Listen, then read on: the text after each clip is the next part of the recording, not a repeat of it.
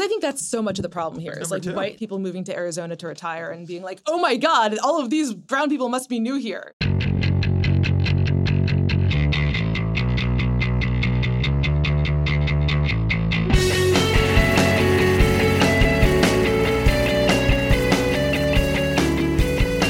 Hello, welcome to another episode of The Weeds on the Vox Media Podcast Network. I'm Matthew Yglesias. We got Dara Lind here, and Ezra Klein is back. Hello. He is back. When's the book coming out? Oh, who knows? You know, they say, um, I heard this from David Plotz once you're only ever 10% or 90% done with a book. I'm definitely 10% done. That is way more than I was before. That's good. That's good. That's good. We are going to talk today about something a little off the news, although in the in the ether, and that is open borders. Uh, this is a phrase that has come up a lot. The Trump administration likes to frequently portray anyone who criticizes any aspect of their approach to immigration as uh, favoring open borders. This is, I think, a kind of a, a Stephen Millerism that has been pulled off the kind of back benches of conservative Capitol Hill communication to now like the very frontier of, of White House messaging. And I don't think it's true. So I think there are two ways we should look at this. One is to look at the like what you call the open borders myth. Whether anybody in politics as currently composed supports open borders, why people say they do, sort of what is what is happening in that conversation. But then I think we want to talk about the actual policy of open borders. There, there are people who do support it. None of them, to my knowledge, are elected Democrats. But there are people who do support it. There are interesting both moral and economic arguments around it. Um, and, and it's something that, at the very least, thinking through it in, in, a real way, not just doing the Overton window thing where like that's strange and scary sounding. Let's not look at it. It's a good way to clarify what you really think about immigration. Even if you don't support open borders, which I think most people don't, understanding why as opposed to just sort of rejecting it out of hand is I think an important exercise to, to go through. Yeah, I mean, I think that the thing about the Overton window on, on immigration, and this is something that Matt and I have definitely talked about in the past, is in Congress, the Overton window is so narrow that if you want to expand any kind of immigration of anybody, you have to identify the particular group who you're going to decrease immigration from because they've taken such a zero sum approach. So, because it is so totally allergic to thinking of any kind of what do we want an immigration system to be that isn't, well, okay, we need exactly five more visas in this, so five fewer visas in that, you kind of do have to go back to the kind of very beginning first principles of what do we want an immigration system to accomplish in order to kind of get any distance from just how impoverished that conversation is. It's like it's not just about okay, let's divorce ourselves from what's pragmatically possible. It's what's pragmatically possible is not going to tell us anything about where people want policy to go. So, so let me try to take, and I don't say this that often, but but I'm back from vacation. I'm ready to be the contrarian. Let me try to take the Stephen Miller side of this argument for a minute. I, I think the thing you hear in Republican Party politics when they're accusing Democrats or really anybody concerned with their immigration policy, with the Trump administration's immigration policy, of being an open borders advocate, is that a lot of the arguments made around immigration, if you just think through their logical conclusions, you do get somewhere near to open borders. A lot of the anger that people who need to come here are not being treated well when they do come here. A lot of the feeling that, you know, there is something um, profound and important about a family that wants to better their economic station coming through here and, and coming under the fence or overstaying a visa and just trying to build a better life. And these people are worthy of respect and possibly in, in the long run, even citizenship. When you think about the moral underpinnings of that, I understand why some folks in the in the Trump administration would say, yeah, they, they don't want to say it. But what they really want is no immigration enforcement at all. Now, what I would say is people's policy ideas are often a little bit incoherent internally, but but I want to put that out there because I think if you're if you're taking the generous version of the argument, that's what it looks like. So do you mean just liberals or people in general? Because I feel like in general, one of the most compelling things about accusing people who want anything short of immigration hawkery as open borders is that it actually makes more intuitive sense that borders should be closed than that they should be open. Like the idea that the government can't keep everyone from coming into the country or that it should somehow accept that people who already came in without papers should be legalized is an acceptance of failure that I think a lot of people would respond to by saying, well, why can't we make the system just work better to keep the people out we want to keep out? Well, I think that the the basic rhetorical move here, right, is that they want to say that to give any regard to the interests of foreigners is equivalent to saying you want to give no special regard to the interests of American citizens, right? Because, because I mean, I think like philosophically, that's where this all kind of comes from. I I spent some years uh, dallying in the uh, intellectual morasses of, of open borders advocacy myself, and and it comes from for for me personally, right? During the mid aughts, the kind of high point of neoconservatism and also of a certain liberal hawk ideology. I think it was very prominent in American politics to espouse a kind of, at least notionally, espouse a kind of neutral benevolence as an ethic, right? Like, how can you not care about these Iraqis who we are liberating from Saddam Hussein? How can you not care about these Albanians who we saved in Kosovo, right? And to me, the groundwork into open borders was well, okay, if you do believe in an ethic of impartial benevolence, right? Opening the borders and allowing foreigners to move to the United States is a much more practical way of helping foreigners than bombing their government, right? So there was this like very hot dispute at that time over should the United States launch an illegal, unprovoked war with the government of Sudan in order to help the population of Darfur? And there was no consideration given to maybe we should invite Darfuris to move to the United States. And and that kind of thinking like really moved me in an open bordersy type direction. And then where I moved like off that was as the debate recalibrated around like all of American foreign policy, I think we all sort of came to see that like almost nobody actually believes that countries should adopt that ethic of totally impartial benevolence t- toward foreigners, and that what we practically have in immigration is Stephen Miller's view that the costs to American citizens of allowing virtually anybody to move here are really, really high, versus my view that, at least at the margin, the costs are negative, which isn't the same as saying that the costs of open borders wouldn't be high.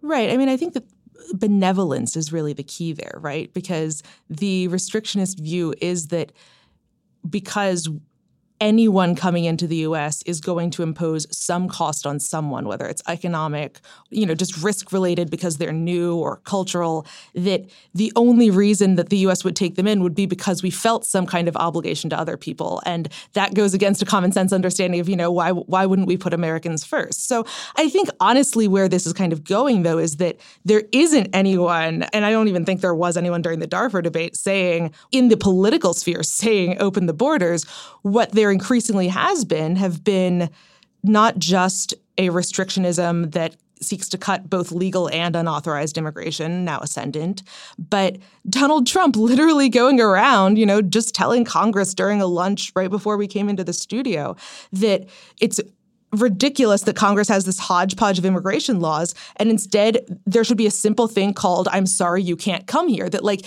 the idea of closing the borders has a lot more purchase in the political sphere than opening the borders does even if it's not actually something that Congress would write a law to do.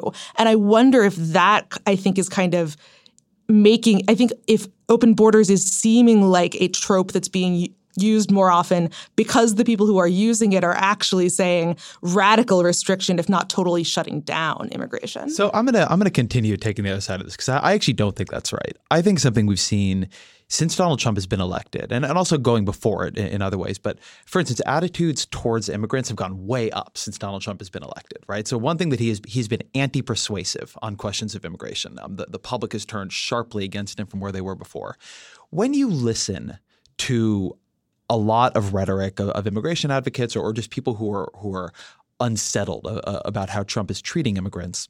I think that that rhetoric has swung quite a bit from where it was 10 years ago, from where it was very much from where it was 20 years ago. Matt, you'll sometimes do the thing of tweeting out the 2008 Democratic yeah. platform on immigration. It reads very differently. The I mean, Dara, you've written a great piece on the 1996 immigration yep. bill, right? The bill Clinton signed into law. Like Barack Obama could never get away with that today, or could not have gone away with that, and no Democrat running for president could, could dare you, you listen to the debate about Donald Trump's idea to cut legal immigration by 50% and how angry it makes people on the left. Mm-hmm. And then you wonder, well, if cutting it by 50% is so bad, why not raise it by 200%?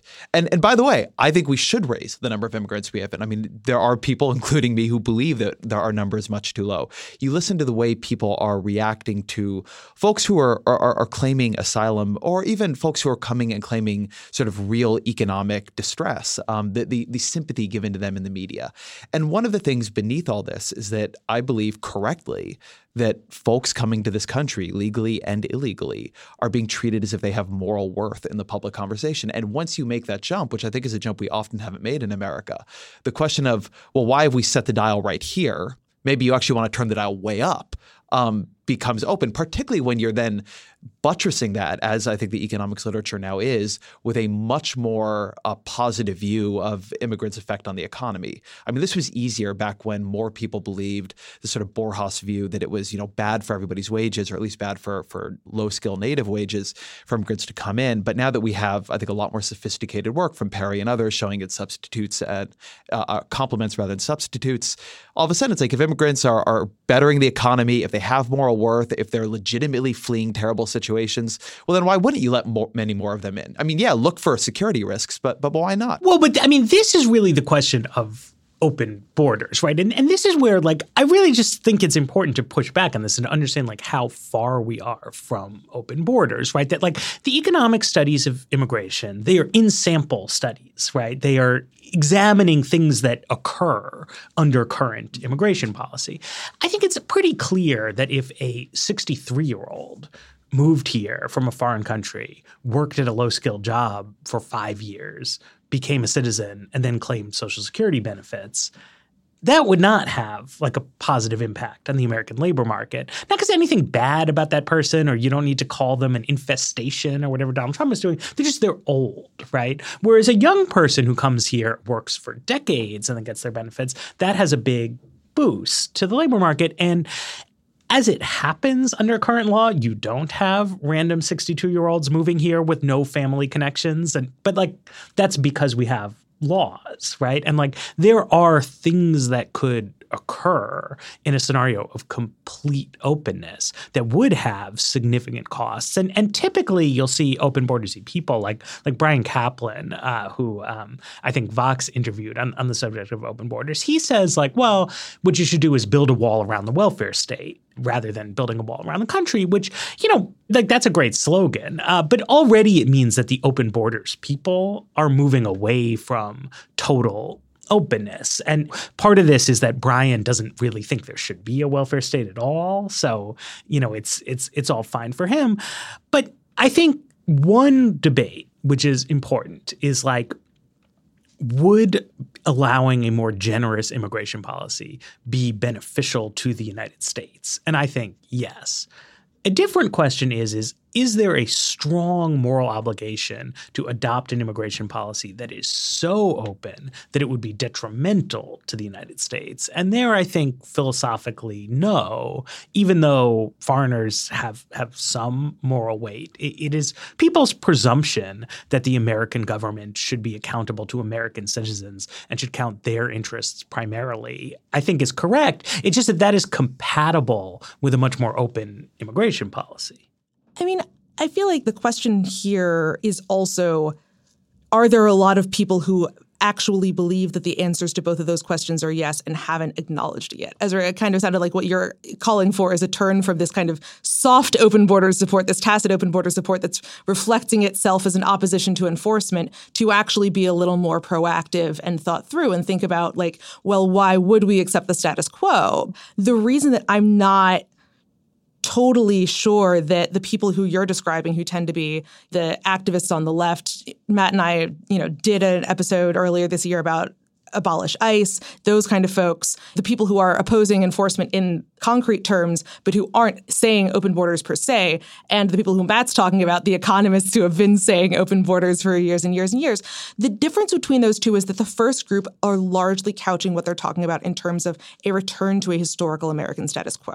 One of the arguments against ICE is that it's a new agency, which is like oversimplified, but a cute, catchy slogan. The arguments against cutting legal immigration are that it's cutting it, that, you know, we're doing okay right now. Why would we want to radically change it? A lot of people have just across the board, like radically misunderstand how generous the American immigration system really is and think it's a lot more generous than it is. And not all of them have huge problems with that. So, like, one of the reasons that I personally don't tend to engage with open borders directly as a position is that it seems that a lot of people who are who think they're defending the status quo are actually, you know, in favor of a more liberal regime. That doesn't necessarily mean that they see it as just kind of inevitably sliding toward complete openness. So I so a couple things, and and all those I think are very good points. Um, I'm not calling for anything. Uh, I, I, will reveal my views on open borders as this podcast goes on. No, what I I, am just- I saying think- yeah. is that I think that the moral underpinnings and economic underpinnings of the arguments used,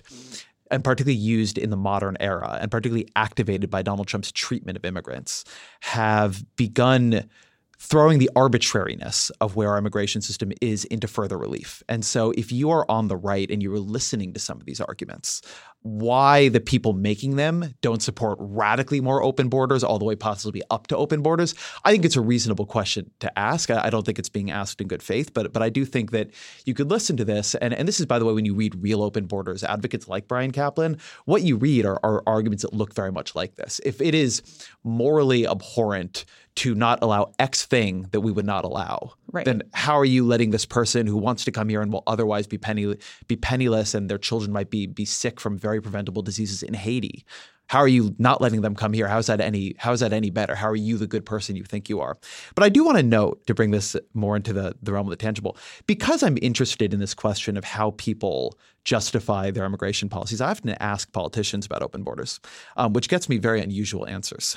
and so It's a one Koch thing brothers you, It is a. Koch brothers myth. Exactly. And so one thing you might think about is that if Democrats really support open borders, like the liberal ones support it. So I had an interview with Bernie Sanders a couple of years ago.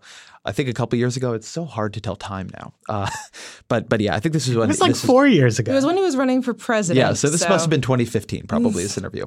So I asked him about this. I said, "You said being a democratic socialist means a more international view, and I think if you take global poverty that seriously, it leads you to conclusions that in the U.S. are considered out of political bounds. Things like sharply raising the level of immigration we permit, even up to the level of open borders." And he interrupts me here, and he says, "Open borders? No, that's a Koch brothers proposal." And and so one of the things, and I found this with a lot of Democratic politicians, is that when you push them on immigration, particularly in the um, older guard of Democratic politicians, not just very liberal ones, but I've talked to Hillary Clinton's people about this. I mean, and, and, and a lot of others who are, who are serving and have now retired. You find actually a lot of discomfort with much higher immigration. I mean, a lot of these folks came of age um, at a time when immigration was looked at very differently. They're deep into the labor movement, um, which has often had a very complex idea about competition from immigrants. And so it really isn't the case, actually, that I think Democrats are comfortable with much higher levels of immigration. Trump has moved them into a position where some of the arguments they're making often sound like that. But it was just not the issue that under Barack Obama, for all the anger Democrats have about Trump's proposal to cut legal immigration by 50%, it just literally was not the case that under Barack Obama, there was a counter move to increase it by 50 or 200%, right? The, interestingly, for all the discussion of protecting the status quo on immigration, those same moral feelings do not lead to a desire to push the status quo up on immigration, or at least not with the, the same energy. But that, I think, is a good transition into why and like would open borders or something closer to open borders actually be a good idea Well, let's let's take a break. Like so many of you guys, I'm always learning just for pleasure, just for fun. I, I love to learn, and that's why I love the Great Courses Plus. There's always something new to discover out there. So, what is it? The Great Courses Plus is unlimited access to thousands of fascinating lectures presented by top professors and experts. You can choose any topic that interests you history, politics, but also, you know, if you want to sort of break with, with the weeds themes, they got science, literature, even hobbies like cooking, guitar, chess. And with the Great Courses Plus app, you can watch or listen completely on your own schedule. So, one thing that you really might enjoy is their new course, Thinking Like an Economist A Guide to Rational Decision Making. And this is about, you know, not sort of like the nuts and bolts of the economy, but kind of sort of like the economist's toolkit and how they understand like rational agent decision making. And you can improve your own decision making by sort of using these principles and these analytic tools. So I think you're going to love the Great Courses Plus as much as I do. If you haven't signed up yet, I mean, what are you waiting for? There's a free trial for our listeners with unlimited access to enjoy any of their lectures for free, but you got to use their special Show your support for the show and start your free trial now. Sign up at thegreatcoursesplus.com slash weeds. Remember, thegreatcoursesplus.com slash weeds.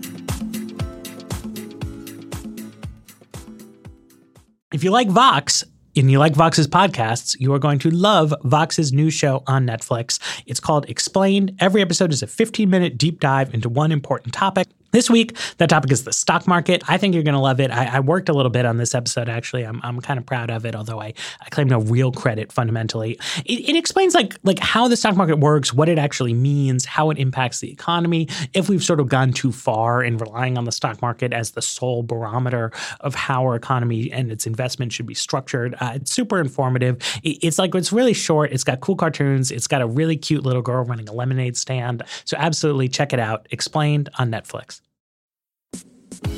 If you like knowing things about the world, being smart, being well informed, you know, there's really no better way to get that kind of information than magazines. It's an amazing way to, to stay on top of fun stuff, interesting stuff, important stuff, all kinds of things. Except in this day and age, do you need like a big stack of nonsense on your coffee table? I do not. And Texture is a fantastic solution. Uh, so, what is it? Texture is the magazine app. It offers more than 200 of the best magazines all in one place. You get complete issues, you get back issues anytime anywhere all in one app, right? So instead of like five magazines on a coffee table, you get on your phone, on your tablet, like all the magazines, all the issues of everything. You can stay connected to the biggest and best stories today with texture. It's really kind of amazing. I like to take a break from like politics, weeds, Vox stuff. I like Food and Wine, Food Network magazine, all kinds of other stuff. Dwell about architecture is another thing I love. ESPN magazine about sports. So to start your seven day free trial, here's what you need to know. You go to texture texture.com slash weeds. So why wait?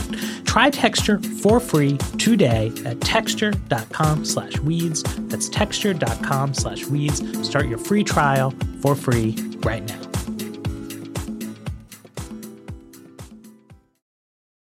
So to, to prepare for this podcast, my first weeds back, I wanted to be I wanted to be ready.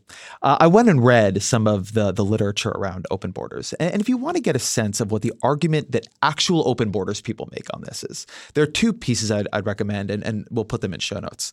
One is by an economist at the Center for Global Development named Michael Clemens, and he wrote a, a, really, really interesting piece, and it, I think it's called Trillion Dollar Bills on the Sidewalk. And the idea is that here is this one policy the open borders, and he's talking globally, not just in America, that if we enacted it, the global GDP would go up by trillions of dollars. He, he, argues basically nothing we could do as a globe that would increase global economic value as much. It would do that by allowing people to better match um, people who are highly skilled coming into more productive economies. It would then allow them to send remittances back home to their home countries, which allow for more global development.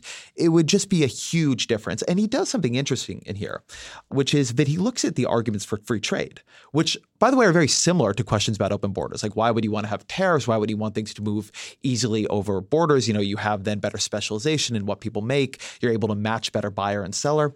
And there's all this talk about it. And, you know, Republicans love free trade, and, and it's this big thing. And then he writes the gains from eliminating migration barriers, so immigration barriers, dwarf by an order of a magnitude or two the gains from eliminating other types of barriers. For the elimination of trade policy barriers and capital barriers, the estimated gains gains amount to less than a few percent of world GDP.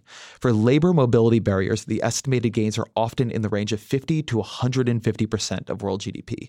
So, I mean, you're talking about possibly doubling world GDP if you did this.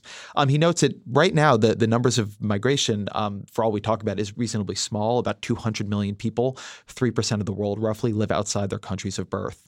And so he says, you know, to those who think this is impossible, to those who think it is ridiculous, He writes The world has summarily discarded vast systems of restrictions on the labor mobility of medieval serfs, slaves, women, South African blacks, indigenous Australians, and a long list of others. And his point here is that we've actually had much bigger revolutions in who is allowed to work and in what numbers than even this would look like. And so he thinks at least economists should become more bold as a profession about studying what the likely magnitude of this would be and, and being serious about it.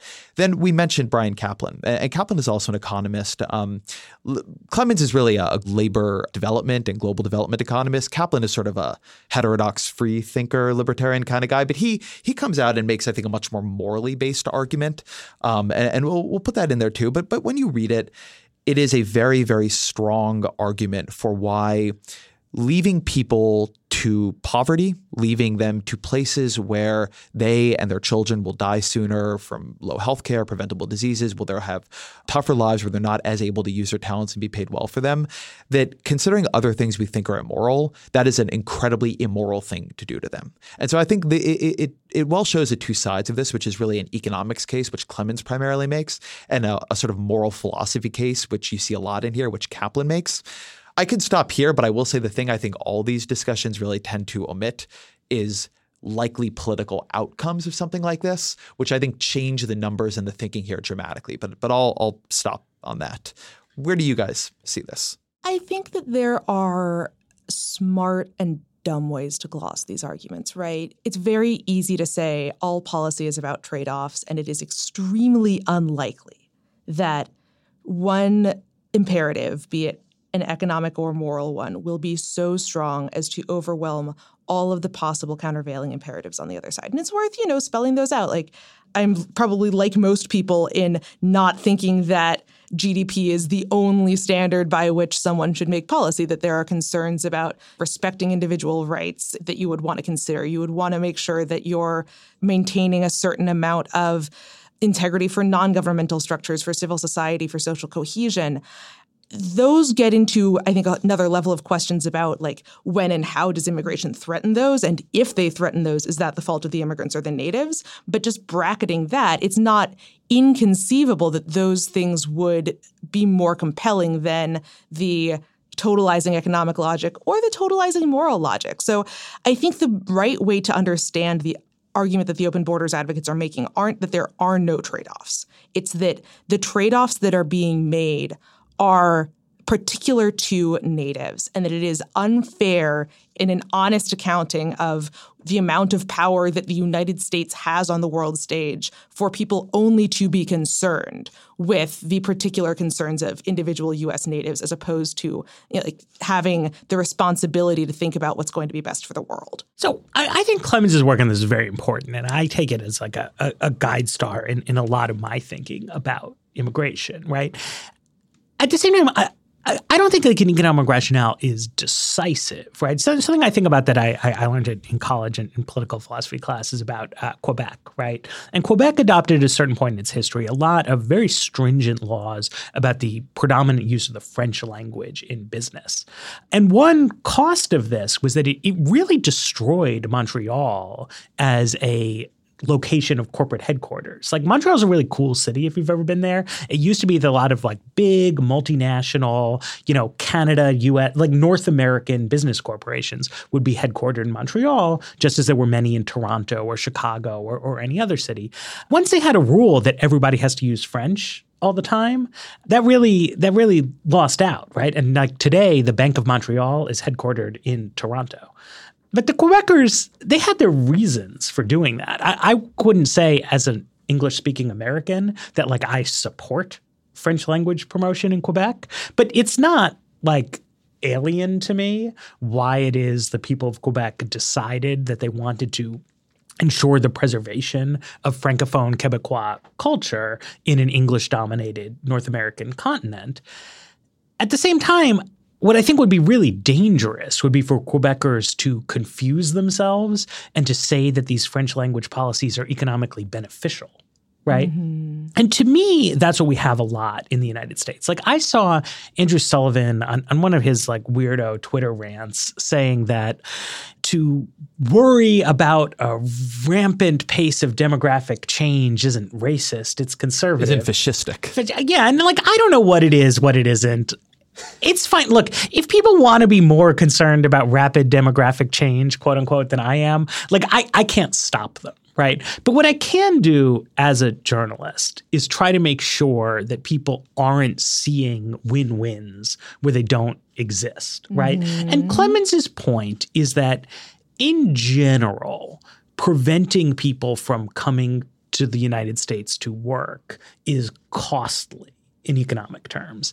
That doesn't mean we should never do it, right? Like it's totally reasonable to undertake costly measures to preserve your culture. And if you think particularly about countries that aren't the United States, right? Like you imagine like Finland, right? It's like this 4 million Finnish speakers, 1 million Swedish speakers. If 27 million people moved from Nigeria to Finland, like the Finnish nation would in some sense stop existing. And you can see why finnish people would like want to not do that.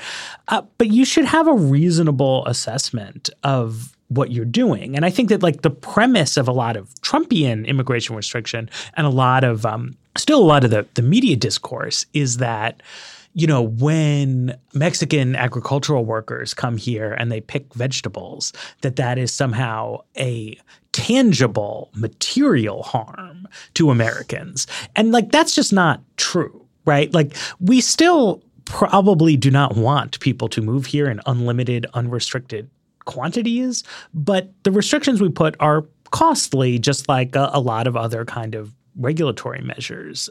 You know, Caplan is really where I, I do think you should bust out uh, Bernie Sanders, and and that's a Koch brothers proposal, right? Like what Bryan is arguing is that we have no obligations to our fellow citizens, and that's why Bryan does no not unique obligations necessarily. Well, but, well, but he obligations to everybody. There's Sure. no obligation bestowed upon mutual citizenship. Right. Right. So, you know, he thinks it's it's terrible to stop somebody from Peru from moving here, uh, but also like great to just let people not have health insurance in the United States. And like I, I think that's wrong. Like we are living in a society here, as George Costanza says, uh, we have obligations to each other that are different from our general obligations to human beings. But like a great advantage of America historically is that American national identity can incorporate lots of people moving here, and having immigration is a source of, of growth and strength. It's one reason America is such a rich and powerful country. A couple quick thoughts here. One is that uh, I just want to be careful on Caplan. I actually don't know if he says we have no unique obligations to citizens. I do think a big part of his argument is that if you believe we have almost any obligations to non-citizens, if if if the moral weight of a non-citizen is half or 25 percent, that of a citizen, then even so, the amount of suffering um, that, that is prevented by letting them move here might, might make it worth it. He writes Immigration restrictions are not a minor inconvenience we impose on the rest of the world for our peace of mind. Immigration restrictions literally ruin many millions of lives. So uh, I just want to note that because I, I want to be careful on, on, making sure his position is, is rendered correctly. But I do think I'm glad you brought up demographic change, Matt, because it actually it's very central to my thinking on this, which is you know the the work I'm doing for my book is very much about how various identities that we hold are activated, what kinds of conditions lead them to be activated, what happens when they're activated, and over and over and over and over again in the literature, one thing you see is that we have a, a mental software where when we begin seeing a lot of people who we do not code as like us beginning to emerge in our immediate both physical and perceptual space, right? It doesn't even need to be literally living in my city. It could be that they're on my television a lot. We get a sense of threat. The operating system that human beings are working with is very tribal. And it's not always the same level of tribal, but but it does get activated by different things. And this is a thing that I do not know quite how to weight.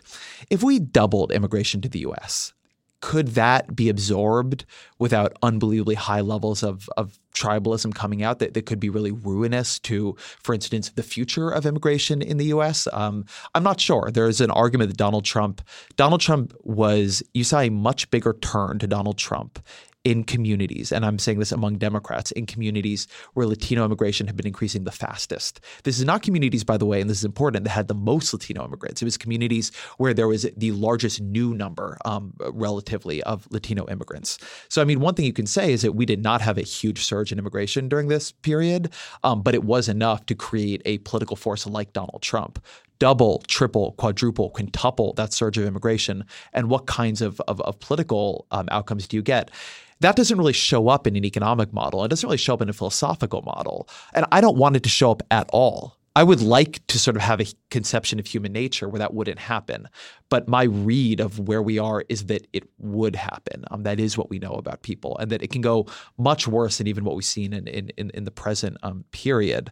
Uh, I was I had for the Ezra Klein show this week. I have an interview with Eric Garcetti, the mayor of LA, talking about actually governing a diverse community. But we were talking about immigration and, and some of these issues. And one thing he notes, he, we were sitting in his office in, in City Hall, and he said, you know, a few blocks from here is where the single largest lynching in American history happened, and it was against Chinese immigrants in Los Angeles. And so the thing that I think often gets underplayed is how little it takes to activate some very, very, very dangerous threat processes in in the human psyche. And i believe a lot of the arguments for open borders but this is the one that i really believe against it that i am not convinced that societies can be and will be stable. Political societies will be stable under these kinds of rapid influx conditions. And when they become unstable the consequences can be as disastrous or more disastrous than the harms you're trying to prevent.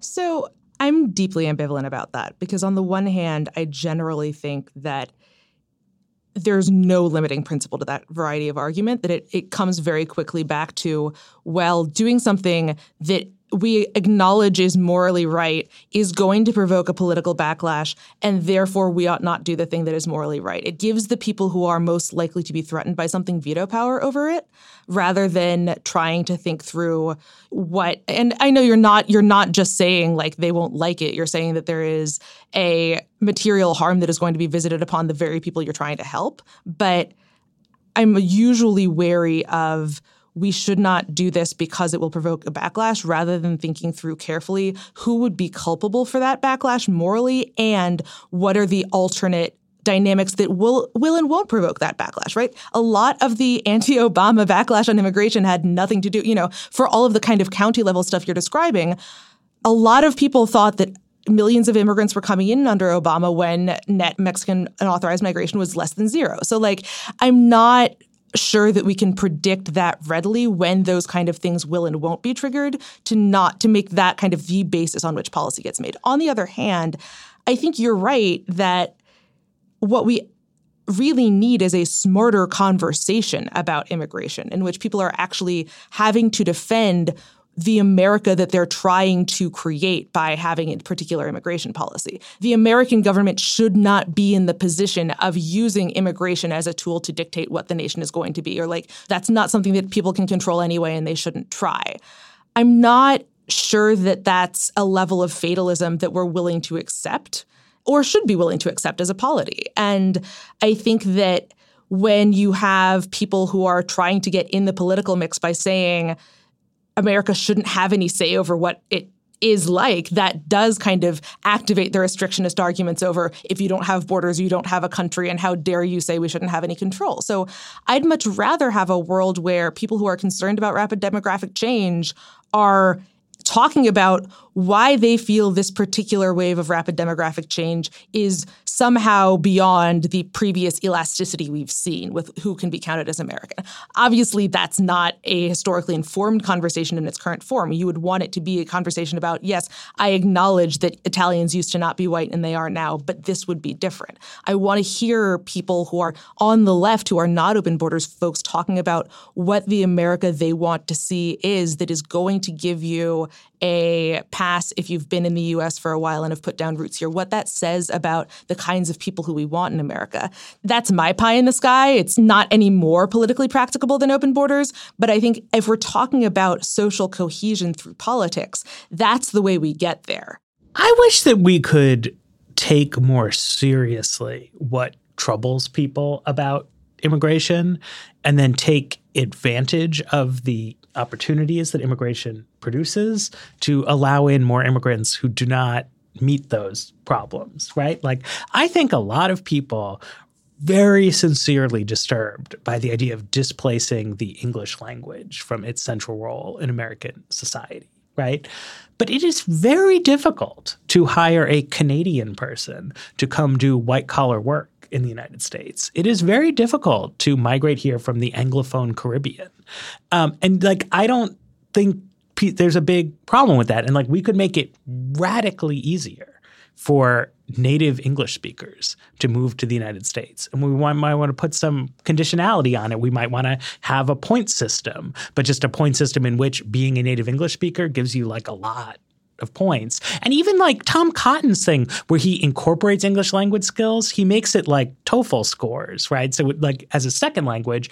And of course, from a narrow labor market perspective, like that's fine. Speaking English well as a second language is good for getting a job. But if you're concerned about like what is America like, what do the signs at the store say? It's people's native language that matters. Like I grew up in New York, so I'm not super hung up on linguistic diversity. But I also don't think it's crazy for people to say that going from a town where everything is in English to a town where half the things are in Spanish is like a big change, but there are like lots of people speak English, and we don't make it any easier for them to come here than anybody else. There's a lot of concern about, well, are people going to come mooching off the welfare state? And I think empirically that's like a little overblown. But there's also lots of welfare states that are way more generous than ours, right? We don't make it any easier for somebody from France or Denmark to come here than, than any place else, even though like nobody's going to come here from France to get their sweet Medicaid. And, and like we could try to work on these things. Uh, but I feel that there's like an insistence on like diving straight into the heart of darkness that like immigration restrictionists have unpalatable motives so we must only put forward immigration ideas that like directly cut against what they want when i don't know like it's politics like you I, don't think you I have like a totally principled vision of this, but like the gains to allowing more immigration are really large. So it would be worth trying to see like which doors are open and, and actually open them. So my question, and I guess as much as anything, this is a question for Ezra, uh, who's you know like probably run into something on this on book leave as much as it's a question for you. But given that you acknowledge that the empirical concerns about the welfare state are overblown, and for that matter, that language attrition of Spanish among Latino immigrants is exactly on pace with the previous generations of immigrant waves. I'm quite familiar with. Right, right, right. Like, given that both of these are based on bankrupt empirical concerns, why are you confident that those motivations are legit? Right. This is the problem that I run into all the time. That I think I, I mentioned on a recent episode of The Weeds when we're talking about kind of arguments over immigration is people often make arguments that appear to be empirical arguments, but they aren't where their true motivations lie so that when you rebut those empirical arguments they are not going to change their positions based on it. So why would adopting a policy that accepts those as valid concerns but tries to work around them not run into the same problem where it turns out their problems are something else? Well i mean language attrition right is still a multi-generational process, right? Like, I, I, think people who are like, oh, these Mexican immigrants, they're so different from Italian immigrants, like, that's wrong. But, like, it's absolutely true that in immigrant heavy communities, there's a lot of Spanish language being spoken, right? Like, and like, if that bothers people, like, let's, let's, like, open borders with the Bahamas, but, open borders with Jamaica. Like, why not? But see, that this is exactly where I think this falls apart. So, I think that the thing to you hate the Bahamas. I think the thing to think about here is that what activates people's sense of concern is seeing difference around them. So one difference around them they could see is a bunch of people speaking a different language. Another difference they could see around them, particularly if they're a member of the racial majority in this country, which is to say they're white, is a lot of people who look like who don't look like them. So, and I recognize this is not an anglophone country, but I go back a couple months to when there was a desire to have a lot of Haitians come in, and Donald Trump said, "Well, we don't want people from these shithole countries coming in." I don't think if you would just change that to a country that is also poor like Haiti, but has more English speakers, that Donald Trump would have been okay. He wanted people from, what was it, Norway? Yeah, yeah, yeah. yeah. And so I think the argument you're making here, Matt, which I, I think y- you could go with, but I think where it would end is just a lot of immigration from the Scandinavian countries, from Canada. I mean, you, would make you would be making ultimately to to deactivate a sense of difference. You would be ultimately really widening the amount of immigration from upper income mostly white countries. Now maybe that's an okay thing to do, but but I want to note that it would it would mean locking a lot of people out. And I think you see it here, right? I think you you know when you hear Steve King talk and others talk, there's a lot of talk about like sort of European ancestry. I mean, there are versions of more open immigration plays that to the Pat Buchanan's and sort of alt righters of the world would make sense because it would begin to give white Americans, again, a, a, demographic advantage when they see that there's a demographic disadvantage coming in sort of population and immigration statistics. I would be morally uncomfortable with that, but uh, I think you'd have to go that far. I don't think you could do one of them. I think you'd have to knock out a lot of things to create feelings of, dis- uh, of difference.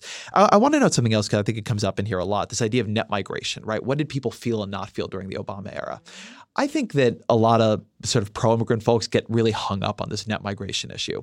If you look at percentage of foreign-born residents in America, that has been going up since the 70s when it was roughly 4% to now it's at about 14%, and soon it will be at a record of roughly 17% in the next couple of decades it's been high before. It's been this high before. But when it was this high before, this actually was a European immigration period. It was the 1920s, and we had another incredibly racist um, immigration bill that came right. out during that period. Right. So, it's, it's it was the wave that happened before those people ended up assimilating into right. being considered white immigrants. So I do think that part of what's going on here, it, it's wrong. I think to think about it yearly flows. It's a it's a kind of cumulative, like how many people around you are are kind of activating a, a, sense of foreignness, right? I think, you know, and so even if you slow things down, as long as that number is still going up, and for population reasons and so on, it probably will.